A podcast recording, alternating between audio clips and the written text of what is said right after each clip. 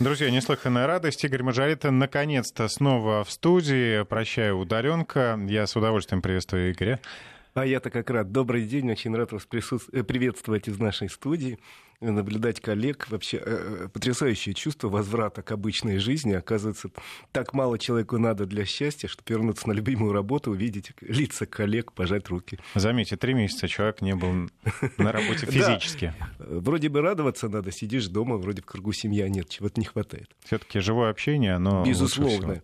Ничем не заменить, и тем более общение с нашими слушателями все-таки интереснее, как мне кажется, вести из студии, когда видишь коллегу, сидящего напротив, и не просто слышишь, а видишь, видишь его реакцию и понимаешь по его реакции, наверное, так же реагируют и наши слушатели.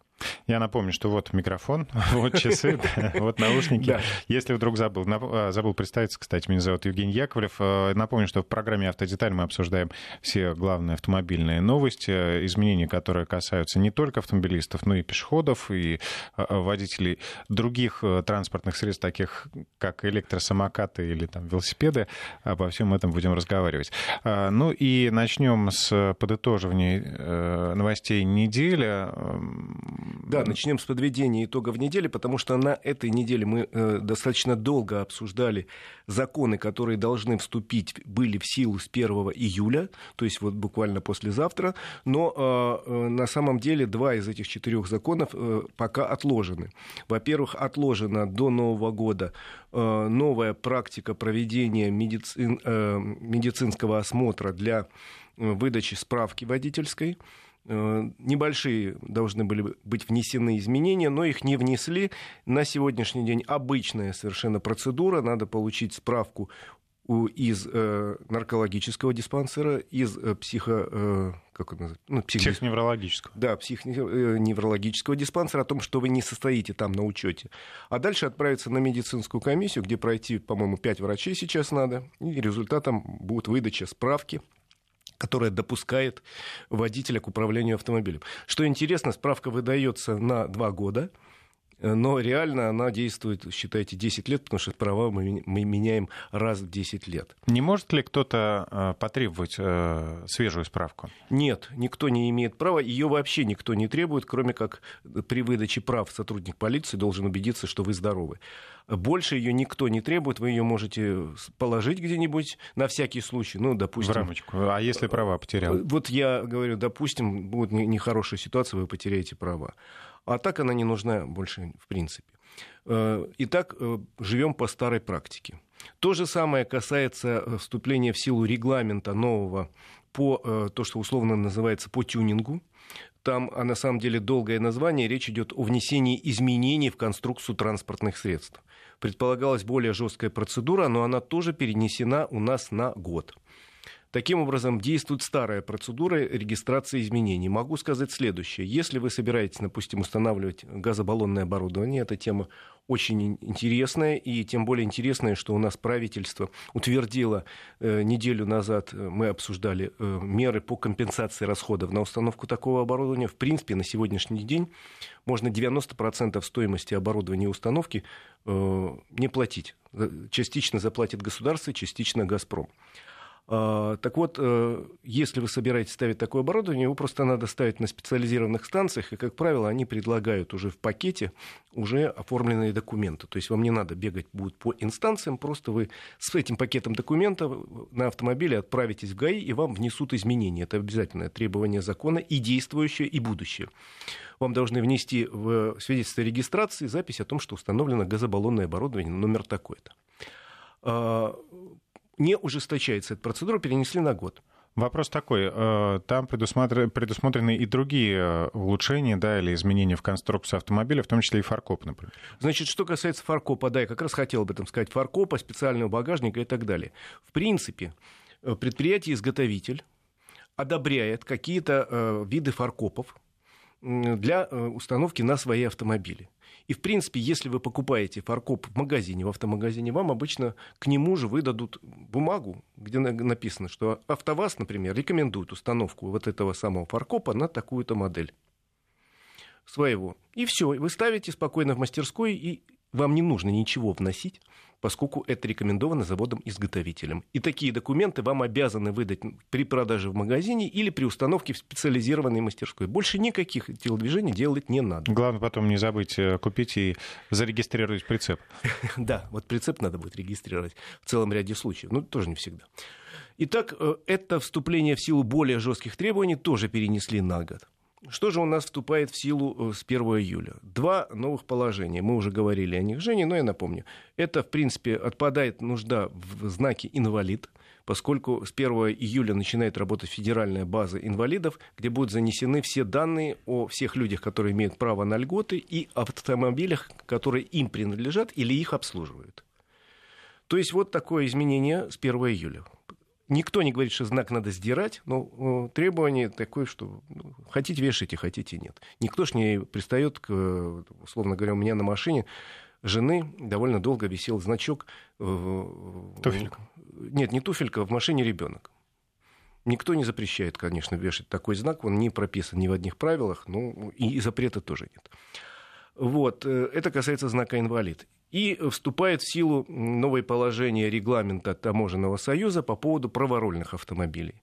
Запрет на ввоз автомобилей э, грузовых с правым рулем и специальной техники с правым рулем, всяких погрузчиков, кранов и так далее.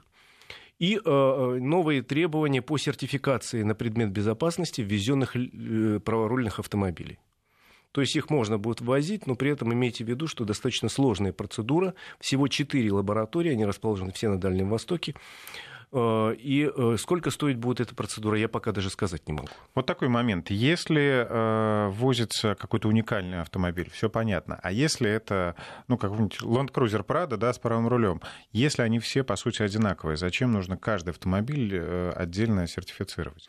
Ну, во-первых, это требование закона не я его придумал. Почему нельзя, если вот одна модель уже как бы сертифицирована, почему бы ее не возить? Она у нас сертифицирована, эта модель с левым рулем. Ну, а если с правым уже одна, например, есть прецедент, зачем все остальные? Нет, на самом деле возятся, если бы возились новые автомобили, да, наверное, так и есть. Но поскольку возятся автомобили э, бэушные и сильно бэушные, Соответственно, каждый автомобиль прожил какую-то свою нелегкую жизнь уже там, за границей. Может быть, какой-то автомобиль побывал в аварии и сделан из нескольких кусочков. Может еще что-то. Во всяком случае, логика в таком законе есть. Логика состоит в том, что во время испытаний на стенде, там, на каких-то еще приборах, можно установить, действительно автомобиль соответствует каким-то требованиям по безопасности. Или он при легком столкновении, там, я не знаю, с бордюром рассыпется на составные. Все понятно. Это логика, логично, да. да. Но на самом деле, э, кроме логики такой обычной, существует логика государства, а в данном случае даже не одного, а целого ряда государств, которые входят в Евразес, которые хотят э, оградить свой рынок от нетипичных для наших правил дорожного движения автомобилей. Ведь автомобили с правым рулем сделаны под другие дороги, под другой тип движения под левосторонний тип движения. Соответственно, э, требования, например, содержатся такое, обязательно перестановка фар потому что фары... Ну, понятно, автомобиле... иначе они будут э, слепить встречного водителя. Да, конечно. Там э, многие еще другие требования есть. Ну, в первую очередь фары.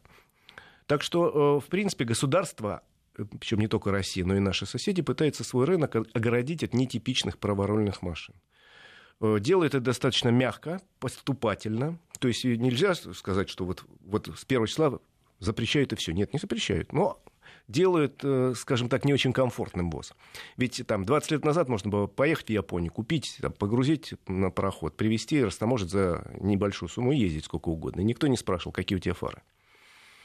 Но вот это требования такие поэтапные, и они в этом смысле мне более нравятся, чем если бы сказали «нет, не пущать, никогда». Ну, согласен, да. А там уже человек сам проголосует, э, скажем так, своими усилиями. Если он готов прикладывать эти усилия, тогда он купит эту машину. Но я понимаю, есть э, люди, которые фанаты вот определенных марок. Помнишь, ты сам рассказывал, что у тебя была какая-то классная проворонная да, машина? спортивная Toyota Celica, тюнинговая, но это было почти 20 лет назад, я был значительно моложе. Я тогда был двухметровым блондином, голубоглазым, мне очень хотелось спортивную машину, а с левым рулем я не мог позволить. С правым рулем она стоила доступных денег, трехлетка. А, ну, в таких случаях, да, люди, когда фанаты марки, например, да, определенно, тогда они э, пойдут на все, лишь бы такую машину приобрести, э, ввести и э, сертифицировать. Есть несколько уточняющих моментов, Игорь. Люди сразу же, конечно, стали задавать вопросы. Хотел взять у друга на путешествие прицеп, что теперь нельзя, но только что сказали. Во-первых, регламент не вступил в силу. Да. А во-вторых, если вы на свою машину ставите фаркоп, у которого есть рекомендация производителя, да. То спокойно ставите, и главное потом тогда у друга взять э, Ну, если прицеп с, с номером, да, то нужно... Да, нужна доверенность. Нет, доверенность не нет? нужна сейчас, нет? не нужна. Нет. Э, вы должны быть вписаны в полис ОСАГО этой машины, которую вы берете, а прицеп такой полиса не требует. Mm.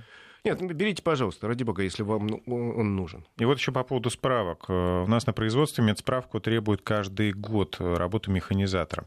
Это законно? Вы знаете, всего, да. да, э, есть целый ряд категорий водителей, которые обязаны представлять справку чаще. И согласитесь, в этом есть логика. В частности, для людей, например, которые возят опасные грузы. Допустим, логика есть? Есть. Конечно. Э, есть требования для водителей автобусов более жесткие. Так же, как требования по техосмотру. Есть для обычных машин там 4 года, для легковых, а для автобусов раз в полгода. Тоже логика есть, потому что он везет сразу там 50 человек, и если что, это не дай бог, не приведи Господь. Вот, что еще хотел сказать. У нас свежая новость есть такая. Вчера у нас э, премьер-министр подписал постановление, которое касается льготных автокредитов. То есть мы говорили, что принято такое решение, но вот теперь это решение оформлено в виде постановления правительства выделена сумма 22,5 миллиарда рублей э, и расширен перечень автомобилей, которые можно приобрести кредиты. Так же, как расширен перечень э, людей, которые могут приобрести. Программа довольно любопытная. Значит, э, теперь, говорю вам вот совершенно конкретно, можно взять в кредит, и государство предоставляет помощь при покупке автомобиля, причем в, 10%, в сумме 10% стоимости автомобиля. Но речь идет о том, что не любой автомобиль можно взять, а только собранный в России и автомобиль стоимостью до полутора миллионов рублей. А это хорошая сумма. Под эту сумму попадает большинство, ну, абсолютно все автомобили таких бюджетных Иностранных марок. брендов, да, например? Там. Да, в том числе иностранных брендов класса B, B+, и даже частично C попадают очень большая категория кроссоверов. То есть это гораздо более удобные условия, чем были еще неделю назад, когда сумма была до миллиона рублей. Тогда попадали только автомобили марки «Лада» и э, бюджетные иномарки, причем кроссоверы практически никто не попадал. А теперь полтора миллиона. Плюс к тому э, может претендовать на такой кредит, на льготный, не только, как раньше, семья с двумя детьми, Теперь может попасть семья э, с детьми до, а, э, с одним ребенком, э, несовершеннолетним. Кроме того, в этот список теперь еще включены медицинские работники. То есть им, как отважным борцам с коронавирусом, сделан вот такой подарок. Кстати, меня спрашивали, как это выделяется, как эти деньги. Дело в том, что, еще раз говорю, это льготный автокредит. Обязательно машину при этом брать в кредит. И вы, условно говоря, первый взнос, когда вносите, вот, допустим, машина стоит полтора миллиона рублей. Ну, условно говоря, это будет, ну, не знаю, кроссовер Kia Seltos, очень мне нравится. Там, или там другой кроссовер, там, Renault Captur. Вы берете там за полтора миллиона.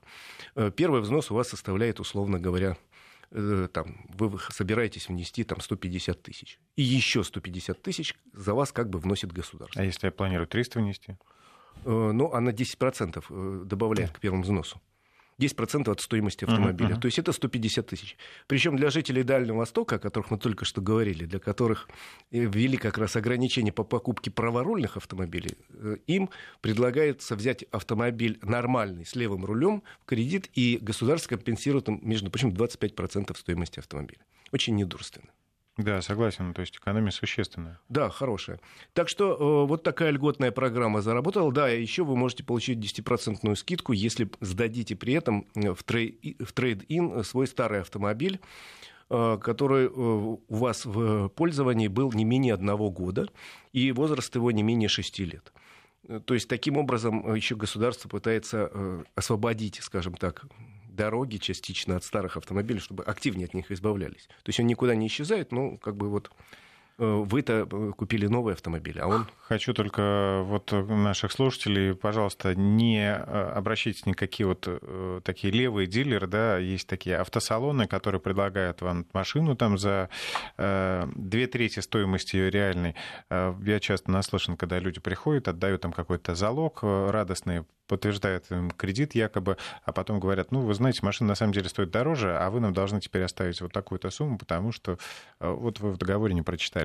Э, внимательно относитесь, да, выбирайте только официальные дилеры, да, которые вообще проверены. я всегда говорю, Жень, абсолютно с тобой солидарен, э, всегда говорю, есть такой анекдот, который заканчивается фразой «учите матчасть».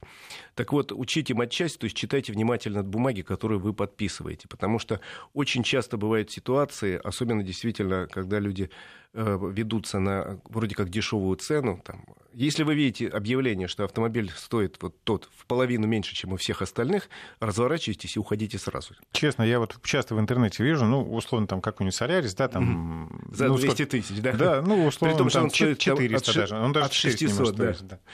Поэтому... Значит, что это какая-то разводка. Не бывает такого. Поэтому внимательно читайте все пункты договора, прежде чем поставить свою подпись, потому что вполне возможно выяснится, что 200 тысяч, которые просят, или 400 тысяч просят за автомобиль стоимостью 700, это всего лишь первый взнос. А дальше вам э, впарят автомобиль, который стоит две цены, или совершенно не тот автомобиль, или, в общем, ну, не надо вестись на бесплатный сыр, который известно где бывает. Итак, э, вступило в силу это постановление, так что, в принципе, я не хочу сказать, что побежали все сразу в автосалоны. Но, во всяком случае, если вы планировали в этом году приобретение автомобиля, это повод задуматься, потому что условия достаточно интересные. И вообще кредит в условиях нестабильной валюты, у нас, к сожалению, рубли к стабильным не относятся, э, в условиях нестабильной валюты кредит – это вещь выгодная. Потому что, согласись, э, те, кто взяли кредит, условно говоря, в феврале, когда э, рубль был по 60, сильно сэкономили на покупке автомобиля, когда в марте он стал 70. Насчет автомобиля не задумался, но один приятель, который купил квартиру в ипотеку, он очень радовался тому обстоятельству, что деньги... Да, вот он заработал на ровном месте плюс там почти 15%. И мы, э, поэтому, в принципе, не надо бояться кредитов. Это интересная форма работы. Во всем мире автомобили покупают исключительно в кредит. У американцев даже есть цифра, что 90% автомобилей покупают в кредит. У нас она колебалась в разные времена в районе 50%. За 50% не выходила практически никогда. Сейчас количество кредитов в э, апреле-мае упало ну, как, как и весь рынок, э, в июне, наверное, все-таки немножко подрастет. И мне тут попалась, кстати, очень любопытная статистика, которую один из банков провел, опрос большой, опросив несколько тысяч человек, э, что мы собираемся покупать, в смысле покупки автомобилей. И довольно э, любопытные данные говорят о том, что практически 60% опрошенных россиян изменили предпочтение при выборе автомобиля вот за последние три месяца. Да, сказался вот таким образом у нас э, на нашем выборе сказался таким образом э, карантин. 62% э, опрошенных изменили предпочтение. Смотри, как интересно. 36% теперь рассматривают покупку автомобиля желаемой марки, но с пробегом. 26% готовы купить автомобиль другой, более дешевой модели и, может быть, другой марки. Но в любом случае более дешевый. То есть люди согласны опуститься на э, ступенечку вниз. Это нормально. Ну и только 38% не изменили свои изначальные планы и собираются приобрести э, тот автомобиль, который им раньше нравился. Если говорить о ценовых предпочтениях, тоже любопытно тут очень. Э, до 60 почти процентов опрошенных собирается купить автомобиль стоимостью до 800 тысяч рублей. Э, чтобы понимали, что такое 800 тысяч рублей, это э, все автомобили марки «Лада» практически, и э, достаточно большая линейка автомобилей иномарок, собранных в России, но в бюджетных комплектациях, то есть без, без коробки автомата, без там каких-то навороченных Не все вещей. электростеклоподъемники. Да, ну, все-таки, как правило, наши сограждане выбирают с кондиционером, но это не, не климат-контроль, а кондиционер.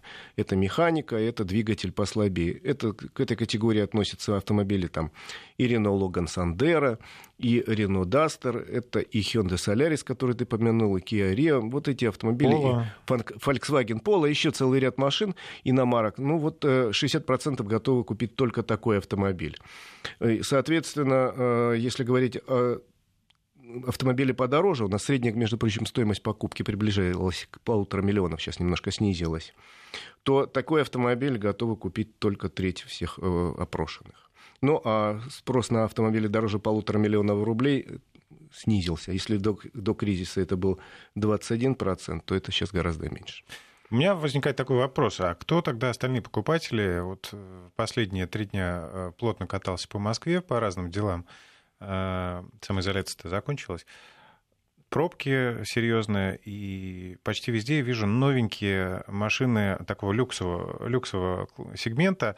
Audi A6, A8 Long, там, Mercedes такие красивые, вот сверкающие, только, вот только явно видно выехали из салона. А, и их много. Их Может, с мойки выехали. Ты знаешь, их 50%, наверное, со всей. На самом деле, вот мы посмотрим итоги июня, и, наверное, будут хорошие итоги июня, потому что люди откладывали поездку, э, покупку, ну, поездку в автосалон, откладывали в марте, естественно, э, в конце марта, в апреле, в мае, а вот теперь в июне у того, у кого хорошо с работой, пошли в салоны покупать. Я был, между прочим, на прошлой неделе в одном из дилерских центров, могу сказать, что людей довольно много. На сервис даже запись, я так поговорил, потому что э, многие откладывали проведение каких-то работ, ну, в основном регламентных работ э, техобслуживания. И теперь время подошло, и э, люди пошли. И, соответственно, и покупателей в салоне довольно много. Люди ходят, присматриваются. Но, надо сказать, в том салоне я был, где я был, это салон популярной иностранной марки, которая собирает многие модели в России – там все правила игры соблюдались четко. То есть э, все э, продавцы-консультанты были в масках, в перчатках, везде стояли флакончики с, дезинфек... с жидкостью специальной и просили у всех покупателей одевать маски, и, в общем, не, не, не, сталпливать, не толпиться, что называется, там несколько человек в салоне ходит, ну, вот на расстоянии друг от друга. То есть правила игры соблюдаются все достаточно строго, Э, и, как мне кажется, интерес к покупке новых автомобилей есть и в бюджетном сегменте. А что касается дорогих машин, то, как известно, кому война, а кому мать родна. И, соответственно, у нас и в нашей стране, и во всех странах мира существует такая закономерность. Кризис кризисом, а покупки люксовых автомобилей никогда не падает. Ну, честно, мне хочется сказать, что... Ну, вот я смотрю и прям радуюсь за граждан, у которых благосостояние растет, потому что, в общем-то, э, ну, не так мало. И иногда во дворе паркуешься э, на своем стареньком большом внедорожнике и думаешь, когда же я уже так поменяю машину здорово, как меняют ее соседи. Ну, молодцы, мы, давай будем радоваться за наших соседей, так которые я, я могут, радуюсь, да. могут себе позволить. Можешь за меня порадоваться, если я тоже поменял машину да, на ты что, неделе. поздравляю. Да. Сейчас пойдем оценим.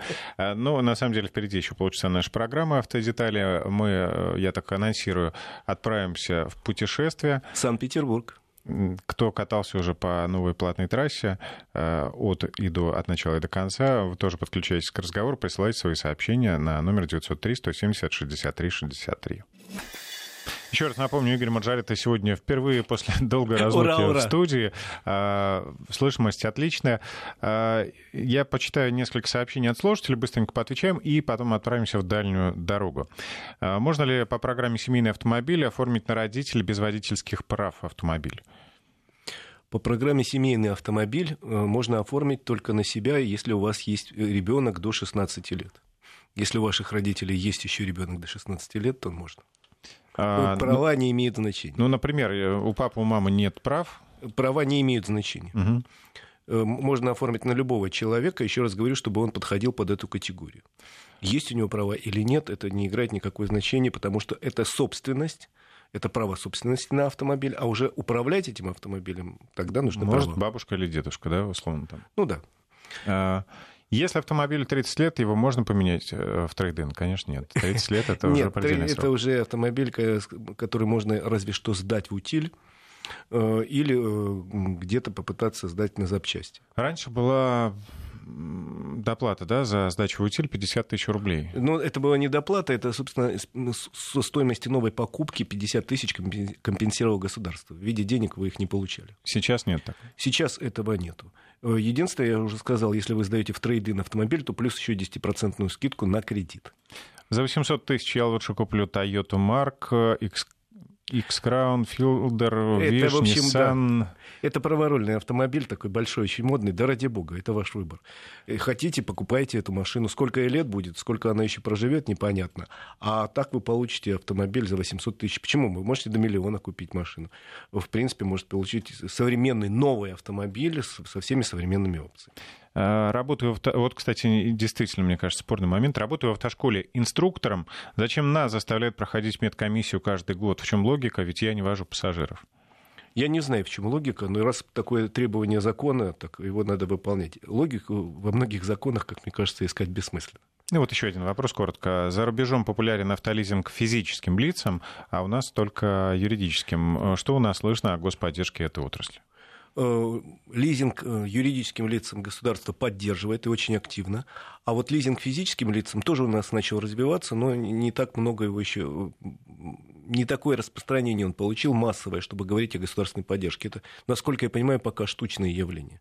В основном лизинг это крупные компании берут автомобили, и так выгоднее. Ну, вообще, мне кажется, можно оформить ИП, если уж так нужно. И... Можно. Хотя там, по-моему, компания, которая э, лизинговая компания, она, по-моему, все равно проверяет состояние вашего ИП, там счета, хотя конечно, бы, да, там... Конечно, она должна понимать, кому она отдает автомобиль. Нет ли здесь ИП однодневки? Есть фирма однодневки, ИП однодневки.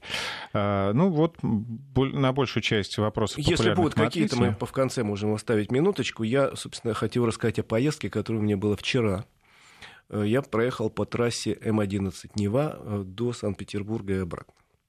Э, такая нужда у меня была. Почему я расскажу, конечно. Ну вот, в принципе, для начала про трассу М11. Совершенно замечательная, новая, скоростная, современная дорога. По всем мировым стандартам построенная, протяженностью почти 700 километров. Э, Причем это совершенно новая дорога, она нигде не повторяет э, очертания старой. Старая дорога, существующая трасса М10 Россия продолжает работать. Она бесплатная, и вы можете, если вы не хотите платить, поехать по трассе М10 России ради бога. Никаких проблем по этому поводу нету. Пожалуйста, делайте выбор. Но я вам скажу две цифры. В принципе, если не нарушать правила дорожного движения, по новой трассе можно легко доехать от Москвы до Санкт-Петербурга за 6,5 часов. У меня есть один знакомый, который доезжает за 5,5 часов, но я его осуждаю. Потому что на многих участках он знает, что еще камер нету. Не буду говорить, где. Они есть. Э, на некоторых участках, на некоторых еще нет камер видеофиксации. И люди позволяют ехать себе с очень высокой скоростью. Особенно ночью, ну, когда дорога свободна. часов это... 6,5 э, часов нормально ехать. Сейчас скоростной режим на этой трассе такой. На большинстве участков разрешенная скорость 110 км в час. В Тверской области э, разрешенная скорость 130 км в час. Средняя скорость движения потока примерно 115 км в час. Это позволяет правила знаки дорожные условия. Погода сейчас хорошая, почему мне ехать. Ехать быстрее я не вижу смысла. Вот если честно, вот, глядя тебе в глаза, я тебе могу сказать, что быстрее, чем 115 км в час, ехать смысла не имеет, потому что резко увеличивается расход топлива. Я, как человек, который много ездил на самых разных автомобилях, в том числе на разные дистанции, длинные, могу сказать, на каждом автомобиле я э, экспериментирую, еду то с одной скоростью, то с другой, замеряю, прикидываю. И вот 115 км в час для современного автомобиля легкового. Это оптимальная скорость по сочетанию время, э, безопасность и расход топлива. На э, современном хорошем автомобиле на такой скорости расход бензина, допустим, в районе 7 литров, а есть модели, у которых и меньше. А если ты развиваешь 125, уже у тебя получается 10 литров. А если едешь 135, то у тебя получается уже там 15 литров и так далее. То есть там расход топлива э, при больших скоростях растет уже в геометрической прогрессии, и это не всегда эффективно. Ты знаешь, какая самая частая причина обращения людям к аварийным комиссарам? Дело в том, что на скоростных трассах платных по мировой практике, по нашей в том числе, работают бесплатно аварийные комиссары звездочка 390 набираешь, и к тебе приедут люди. Так вот, процентов 70 обращений к аварийным комиссарам, это я не рассчитал.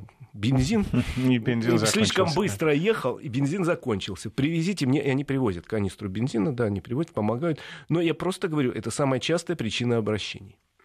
Итак, э, у нас почти 700 километров трассы, но она с одним разрывом. От Москвы до Твери, скоростная трасса, и от Твери до э, Санкт-Петербурга. А вот между обход Твери, так называемый, 60 километров, тут э, обход только стро- будет строиться. Сейчас идут проектные работы. Обход будет построен по э, предварительным данным, за 2-3 года, быстро, он пойдет с севера города, а сейчас обход с юга. И трасса М10 и М11 тут совпадают. В общем, это трасса М10. Там проведена несколько лет назад серьезная реконструкция, расширен этот участок.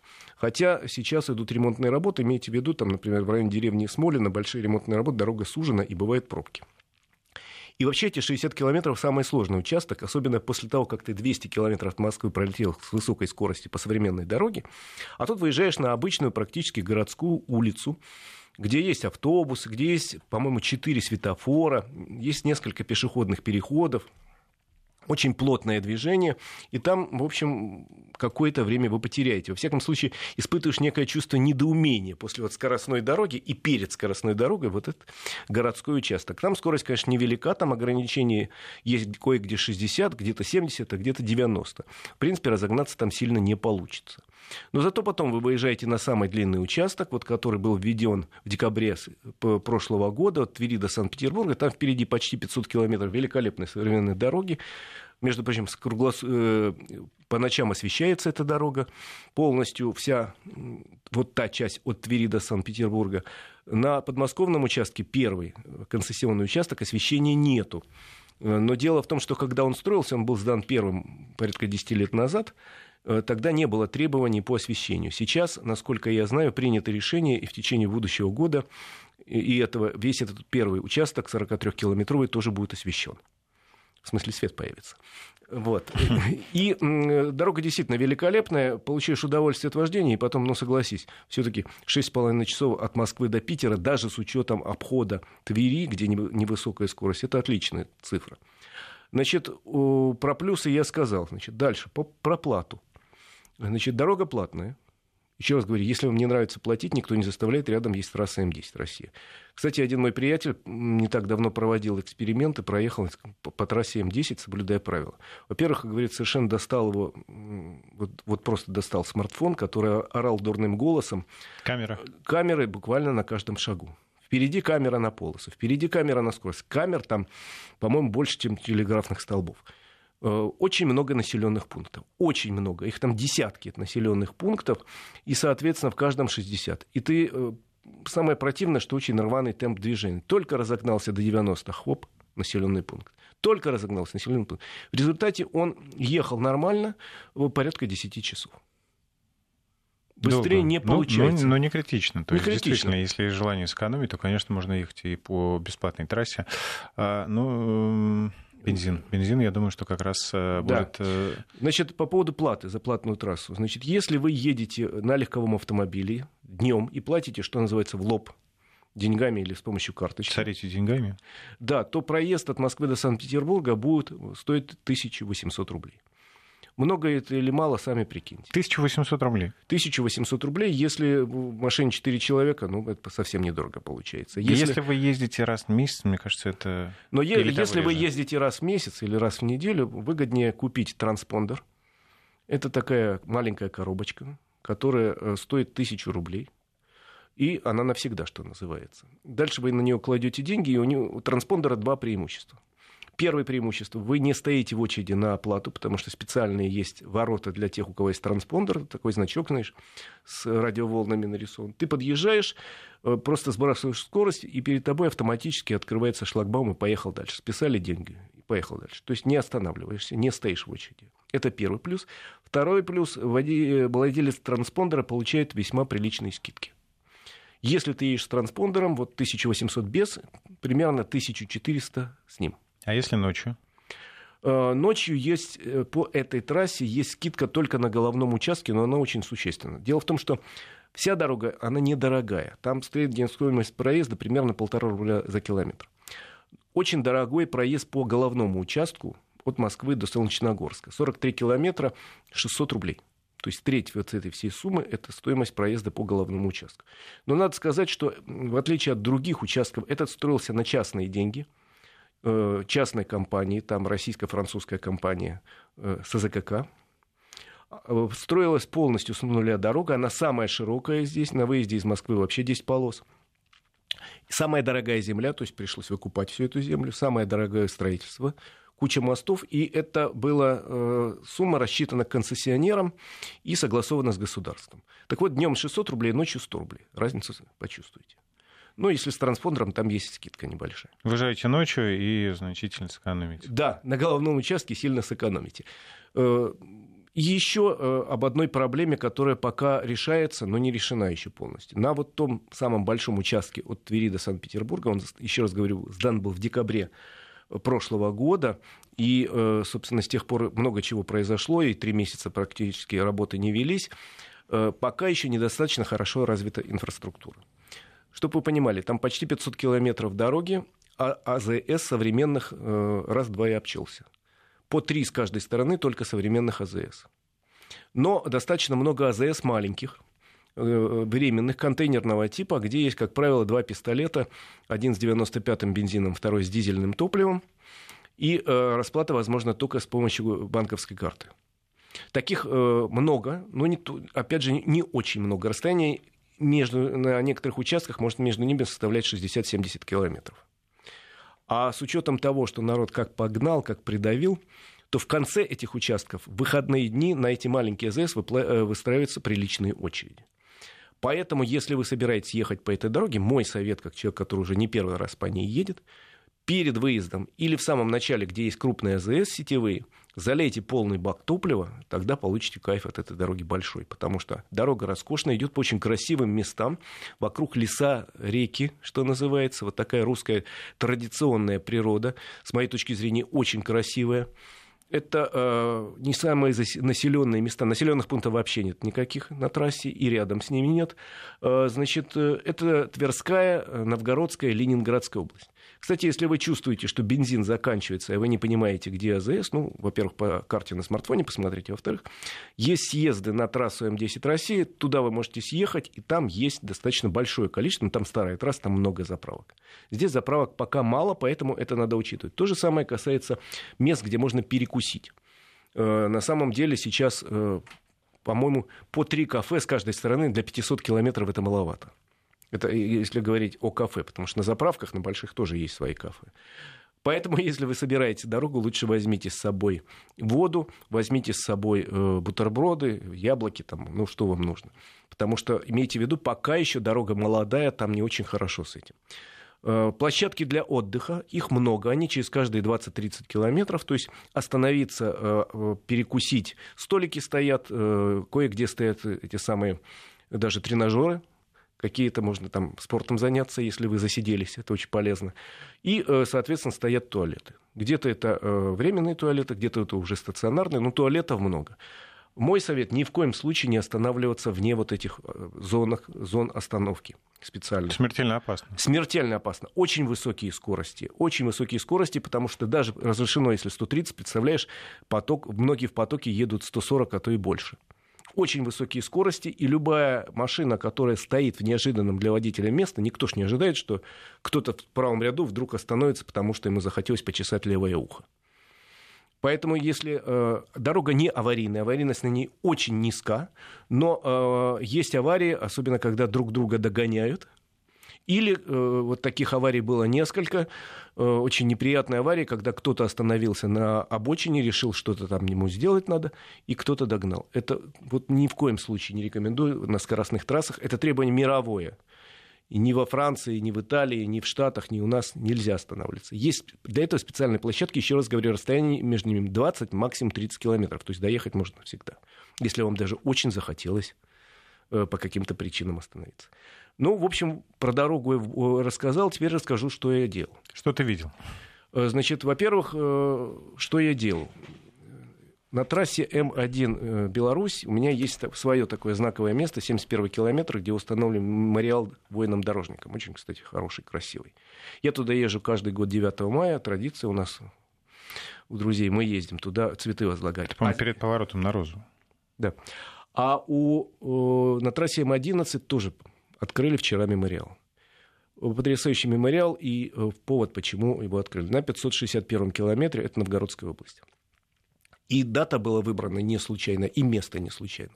Дело в том, что здесь, в районе э, деревни Мясной Бор, в 1942 году погибла полностью вторая ударная армия она, э, значит, после того, как случилась битва за Москву и немцев отбросили на 200 километров от столицы, э, командование Красной Армии и лично товарищ Сталин решили, что теперь мы только бить будем немцев, и надо немедленно э, освобождать Ленинград, рвать блокаду Ленинграда. Было выбрано направление со стороны Новгородской области, сформирована вторая ударная армия, и она пошла уже в январе 1941 года в наступление продвинулись на 60 километров, но э, наступление быстро захлебнулось, потому что было не подготовлено. Места для наступления выбраны были очень тяжелые, леса, болота, движение в таких местах, как ты понимаешь, техники вообще невозможно. И э, в течение нескольких месяцев бои продолжались, но как-то уже им ставка внимания сильно не уделяла, подкрепление не бросала. Немцы этим воспользовались и к лету 42 года захлопнули ловушку, мешок, в котором оказалось около 100 тысяч советских солдат. И дальше случилась печальная история. Командующий этой армией генерал Власов сдался немцам. И в тех условиях это наложило такой отпечаток такую, на всю э, историю вот этой второй несчастной армии, что ее практически забыли, как будто ее не было. Немцы методично уничтожали оказавшихся в окружении бойцов, и на сегодняшний день до сих пор неизвестно, сколько же там погибло. Цифры называют совершенно разные, но в районе плюс-минус 50 тысяч человек около 50, некоторые говорят, до 100 тысяч погибло, а разница составляет аж 50 тысяч. И эти люди погибли героически, они же не виноваты, они не сдавались в плен. Нет, ну там попало в плен около 10 тысяч человек, но в основном они бились вот до последнего, что называется, патрона. Около 50 тысяч человек погибло, 15 тысяч человек сумели прорваться. И вот как раз 27 июня, вчера у нас было 27 июня 1942 года, последняя группа в численности порядка 5 тысяч человек вырвалась из этого окружения. Больше никто оттуда не вышел. Или они погибли, или попали в плен. Около 10 тысяч погибло, около 5 тысяч, 50 тысяч э, погибли, и около 10 тысяч попали в плен. И вот на этом месте, где был прорыв, как раз это часть дороги, трассы М-11 Нева. Перед тем, как строили дорогу, очень большие были поисковые работы организованы силами поисковых отрядов, силами Министерства обороны. Я ездил туда, кстати, несколько лет назад, участвовал в работе поисковиков. Э, вместе мы нашли несколько э, останков погибших воинов, всего таких нашли несколько сотен. Перезахоронили частично на мемориале, который находится на трассе М10 России в районе местного Бора, около 300 человек. И порядка 20 человек удалось установить фамилии, имена, отчества. Они были захоронены по месту жизни, там, где они жили. Э, тяжелая работа, потому что, еще раз говорю, во время войны не хоронили, после войны на историю второй ударной армии был поставлен жирный крест, запрещено практически было и заниматься, и многие так вот и лежат не захоронены до сих пор. Сейчас, благодаря дорожникам, удалось установить, я же говорю, и фамилии, и захоронить с почестями всех. И теперь там открыли на 561 году мемориал. Если вы едете из Санкт-Петербурга, он будет справа от вас. Можете... 561 километре, прошу прощения. Остановите, посмотрите, красивый очень мемориал, э, там памятник солдату, который стоит в такой в оборонительной позе, не бежит в атаку, он стоит. И он называется «Погибшим при защите Отечества». А с другой стороны дороги, э, по направлению от Москвы к Санкт-Петербургу, там открыли киот и часовню тоже с площадкой для отдыха, очень красивая часовня, очень красивый киот с иконой мозаичной Александра, святого Александра Невского. Тоже можно остановиться, поставить. Такое хорошее место, я думаю, что это будет таким местом притяжения такое в хорошем смысле это намоленное место. Я думаю, через какое-то время там появится мостик, чтобы можно было от часовни перейти к мемориалу и обратно. И говорят, через некоторое время, если все нормально, появится даже небольшой музей памяти вот этой второй ударной армии, несчастной, погибшей здесь летом 1942 года. Очень печальная история, но красивый очень мемориал. Ну и э, вот так я съездил туда, открыли мемориал, очень, министр транспорта был, помощник президента Игорь Левитин был, э, спецпредставитель президента был Э, Сергей Иванов, ну и очень многие другие хорошие. Что интересно, какие новости хорошие сказали, что вот построят обход э, Твери в ближайшее время, примерно через два года, и в ближайшее время э, откроют обход Лосева-Павловска, сказал глава госкомпании «Автодор» Вячеслав Петушенко. Но об этом я буду рассказывать отдельно в одной из ближайших программ. Я напомню, что это программа «Автодетали» с Игорем Маржаретто, но не нужно ждать следующего воскресенья. Игорь снова будет с нами в эфире уже скоро. И в понедельник, да, наверное? И Наверное. В пятницу вечером. Э, так что оставайтесь на Вести ФМ. Эм. Ну, и Игорь, кстати, много комментирует важные автомобильные темы.